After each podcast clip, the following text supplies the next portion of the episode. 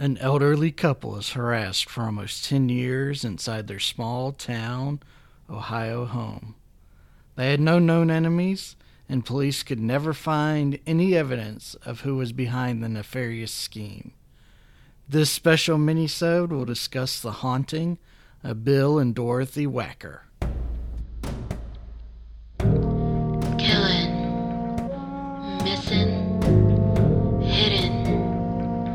Podcast about bad things. Welcome, welcome, welcome in, guys. We've got a fun little minisode for you. This is Brad, your host of Killing, Missing, Hidden. And today we are going to talk about what I'm calling the haunting of Bill and Dorothy Wacker. Since it's a minisode, we're just going to jump right in and get down and dirty with it. Bill and Dorothy Wacker lived in a small town in Ohio, and they were the target of consistent, continuous, and kind of vicious harassment from 1984 all the way to 1993. Now, Bill looked like a tired, retired man. Dorothy, however, looked like she had to fight a grizzly to get the morning paper and then cooked up a proper breakfast all before 8 a.m. So, like I said, this begins in 1984. The Wackers come home one day to find their house ransacked. They clean up, don't call the police. A few months later, they come home to find their house totally ransacked for a second time but neither time was anything stolen. The Wackers had lived in the same house for 48 years and never experienced anything like this, but they took no action. However, you can come after the Wackers twice, but that third time they ain't going to take it no more. When someone broke in and ransacked their house again in January of 1985, they called the sheriff. The police came by and did an investigation, but really there wasn't much they could do because no evidence was really left behind, and again, nothing was taken. In that summer, July of 1985, Dorothy was home alone recovering from heart surgery when a strange white man with blonde hair, about five foot nine, came to the door and asked to use the phone. He claimed his vehicle had broken down. Though Dorothy couldn't see the car, she let the man in. He made his call, thanked Dorothy, and left the house. Except he didn't. Moments later, he snuck up behind Dorothy and knocked her out with a blow to the head. She woke up, bound and gagged on the kitchen floor. But again, no one messes with Dorothy Wacker. She managed not only to remove the gag, but also to get to an open window and call for help, all the while not knowing if this man was still in the house. Neighbors heard her screams and called the police, who helped free Dorothy, though I have no doubt she would have freed herself and forged her bindings into a weapon with which she would seek revenge if given enough time.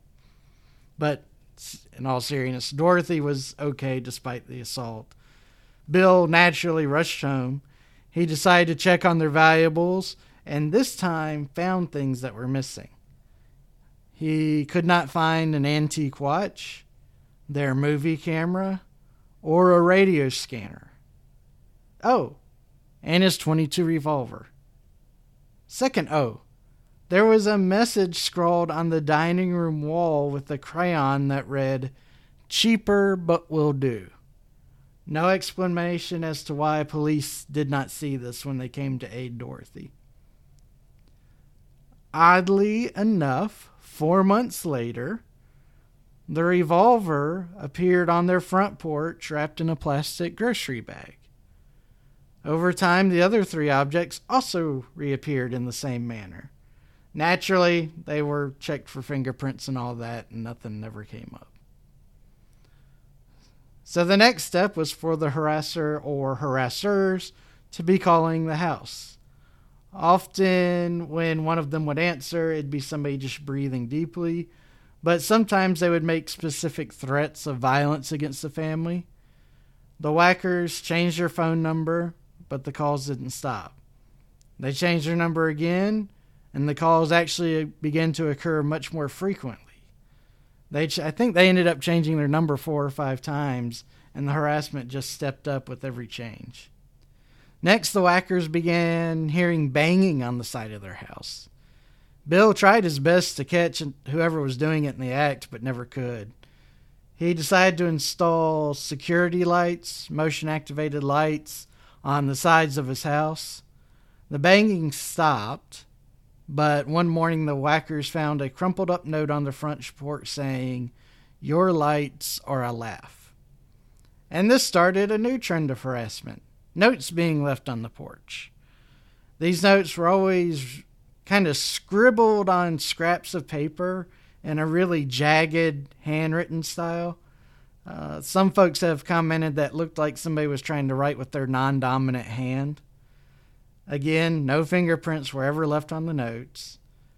And these notes were not holiday letters or wishes for a good year. They were more threats and unsettling statements. In October of 1993, we're jumping ahead here, Dorothy was again attacked from behind. But this time her injuries were severe enough that she had to go to the hospital. She had a concussion along with lacerations along her skull. Police did a pretty thorough search for the assailant, but there was no one who witnessed the attack, including Dorothy, and police couldn't find any clues in the home. In November of 93, just a month later, the Wackers decided they were going to bring the situation to a head. They formed a posse. Yes, a proper posse. And they staked out their own house. They had three groups who watched the house from all angles and used two way radios or walkie talkies to keep in touch.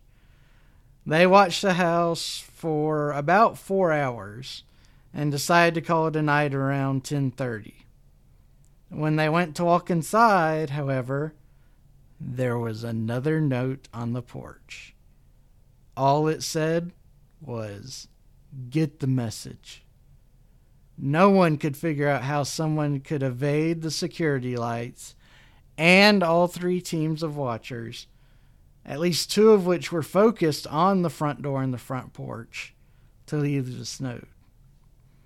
Now, sadly, Bill died in 1999 and Dorothy passed in 2010. The mystery of this harassment was never solved and likely never will be. So, this case obviously is nothing but a field of questions growing as far as the eyes can see. All of this seems like a randomly targeted harassment campaign, but I can't explain how they couldn't see anyone leave a note during the stakeout. And it's curious that the note would be left on this random night where they did a stakeout. That kind of leaves us with two theories, and these are going to be very mind blowing theories, so prepare yourself.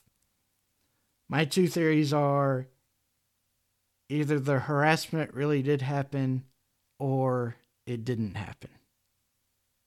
I can feel a hush, an odd silence embrace you just from the staggering genius of, of the way I think here. I know. Okay, so if we accept that something weird's going on here, we can apply any number of guesses to the situation. I mean, frankly, aliens is as good a guess as any other theory.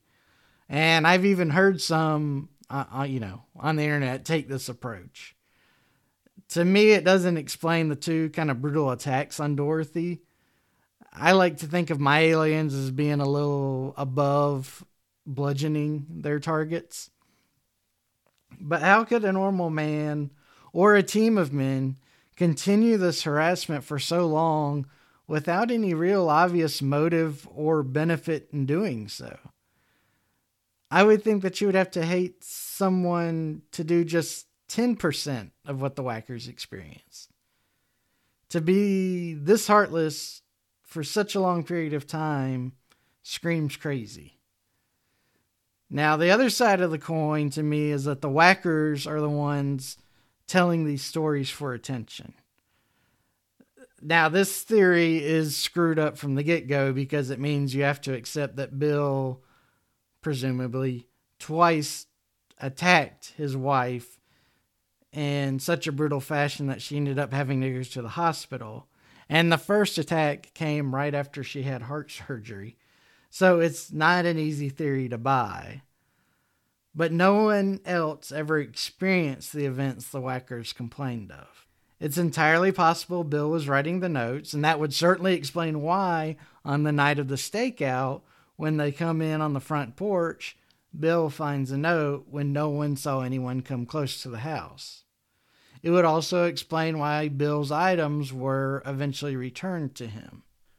So, of our two theories, neither of which I've delved deeply into, because there's just not a lot of good sources on this case. But of these two theories, I'm going to take the approach that this was likely a hoax of some sort. It's two people committed to a hoax, but it makes more sense to me than some unknown cabal or other force that was out to get this random elderly couple. Now, it's also possible Bill and Dorothy weren't behind this, and that it was one of the neighbors they trusted who was committing the harassment. I mean, as we've learned, if you've listened to this podcast before, there are definitely some cray cray people in the world they're willing to do some sick things for their own personal thrills. And this would actually be rather mild compared to what other folks do. Now, I did find one rumor on the internet that is totally unsubstantiated. There's no news sources backing this up. But by the same token, it's the type of theory where there wouldn't be news sources to back it up. So it's the perfect internet theory. Some folks argue that there was a rumor that a property company was in the process of buying up all the little plots of land in this area, and they wanted to buy the Wackers' house. Well, again, like I said at the top of this mini-sode, the Wackers had lived in this house for almost 50 years. And it's entirely possible they said, no, nah, we ain't selling, we're happy here. So maybe the developer not wanting to have its reputation sullied by the idea that they somehow bullied this elderly couple into leaving their house of 50 years or using the legal system to do this bullying. Maybe they resorted to more underhanded tactics that really wouldn't tie them to making these people leave their house. Now, that's a stretch. I no large reputable company would. I take that back. It would be very odd for a large reputable company to take this route, especially for such a prolonged period of time. I've had clients that have claimed an employer or an opposing party have done minor bits of harassment for a short period of time, but it takes a lot of emotional energy to fuel this type of campaign of harassment. But this theory is as good as any other, so that's why I included it. And thus ends the tale of the haunting of the Wackers. It's a weird one. Like I said, it will never be explained to us since both the Wackers are, are dead. But it's an interesting little case to pass on for this mini-sode. Now, if y'all have any theories, I would love to hear them because I just don't have enough evidence to go one way or another with this one. Please send us an email. It's info at kmhpodcast.com, letting us know your theories, any ones that are, you know, not profanity laden or or nothing more than uh, racial slurs or Nazi propaganda, we'll read in a future episode. Um, but seriously, I'd love to hear some some legit opinions from others on what happened here. But I'm to stop this bus ride here and leave the rest to your imagination. As always, everybody be safe and good, and know that I'm kind of fond of y'all for listening to this mini-sode. Thanks again. Brad out. Thank you for listening to Killing, Missing, Hidden. Make sure to rate, subscribe, and share. Questions? Email us at info at kmhpodcast.com.